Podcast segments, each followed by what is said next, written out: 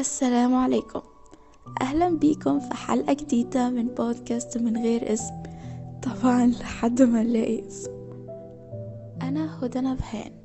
بناقشكم في أفكار مشاعر تجارب بتواجه معظمنا أو بتواجهنا كلنا. عشان سوا نقدر نوصل لأفضل الطرق الممكنة اللي بيها نتعامل مع اللي بنمر بيه. جالي مجموعة من الأسئلة الحلقة اللي فاتت كان من ضمنها البودكاست ده بيحصل فين؟ البودكاست ده بيحصل في أكاديمية النيل في المنصورة تحت إشراف دكتور علياء وبدعم من دكتور علا نائب رئيس مجلس الإدارة بيتسجل في مكتبة رقم اتنين اللي افترقها إن شاء الله إنها تكون مركز ثقافي السؤال كمان عجبني جدا كان الموضوع بدأ إزاي؟ الموضوع كان لازم يبدأ السنة اللي فاتت أصلا لما دكتور علياء سألتني إزاي حابة تشاركي مع team Library Lovers في الأنشطة اللي بيعملوها. وأول فكرة جت في بالي على طول كانت البودكاست لأن أنا شخصيا مهتمة كبيرة بالبودكاست عموما لأنها بتساعدني جدا في حياتي وكنت حابة أن أنا أساعد ناس كتير بيها. بس جت أوضاع كورونا وكده فأتأجل الموضوع شوية.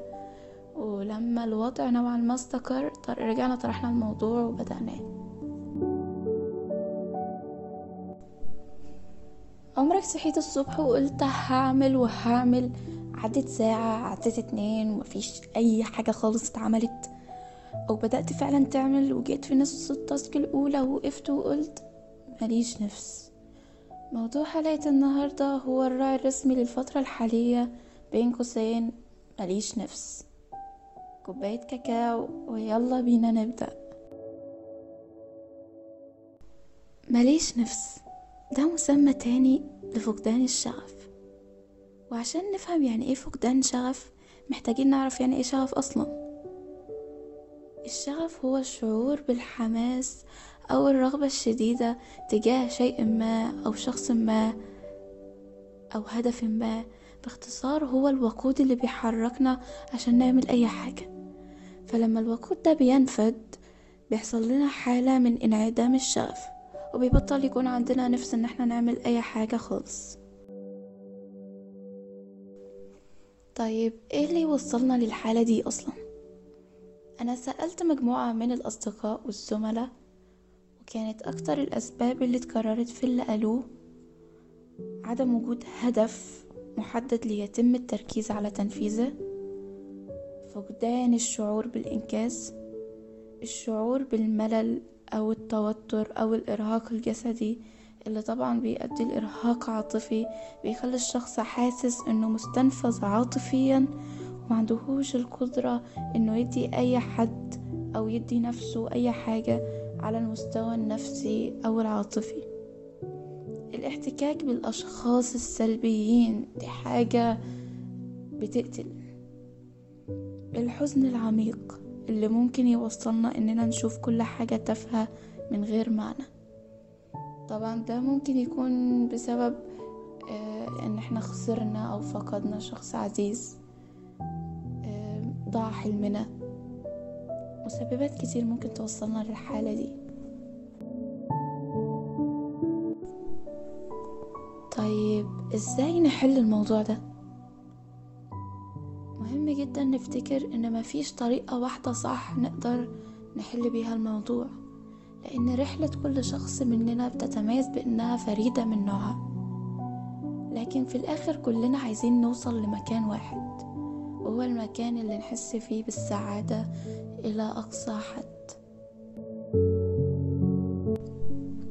افتكر دايما إنك شخص مميز ذو قيمة خاصة ومش هتتكرر يعني مفيش منك اتنين. فكر نفسك إيه حلو موجود في حياتك. ممكن تكون تفاصيل بسيطة لكن لو خدت بالك هتلاحظ إنها تفرق كتير. كافئ نفسك وحس بالإنجاز للحاجات البسيطة اللي أنت بتعملها. لأن لما تحس بالإنجاز للحاجات البسيطة هتتشجع تعمل الحاجات الأكبر. ابعد عن المقارنة كأنك بتبعد عن مرض فتاك. المقارنة بتجرد الحياة من معناها. وفي مقولة لدكتور إبراهيم الفقي فقال إن المقارنة هي أحد القتلة الثلاثة اللي هما اللوم النقد المقارنة.